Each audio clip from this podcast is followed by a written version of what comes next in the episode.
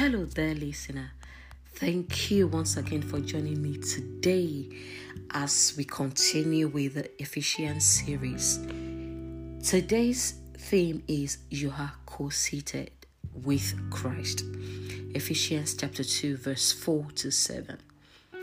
It says, But God, who is rich in mercy, for his great love wherewith he loved us, even when we were dead in sins, hath quickened us together with Christ.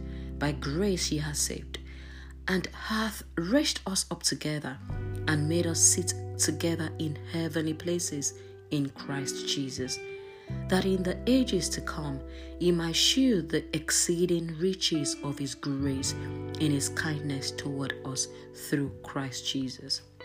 Hallelujah. We need to personalize this truth. Let it soak in into our spirit being till this truth permeates our senses and thoughts such that it becomes the bedrock of our lives, influencing our thought patterns and decisions. So, are you ready to make this truth yours? Let's go. Thank you, Father, for being merciful towards me.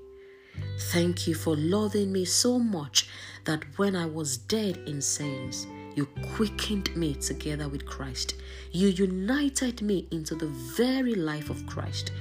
You made me spiritually alive together with Christ. You saved me by your grace and raised me up together and made me sit together in heavenly places in Christ Jesus. You made me co seated as one with Christ.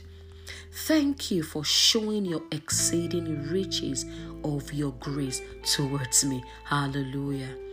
Thank you for this priceless privilege to be co seated with Christ Jesus, far above principalities and power in Christ Jesus.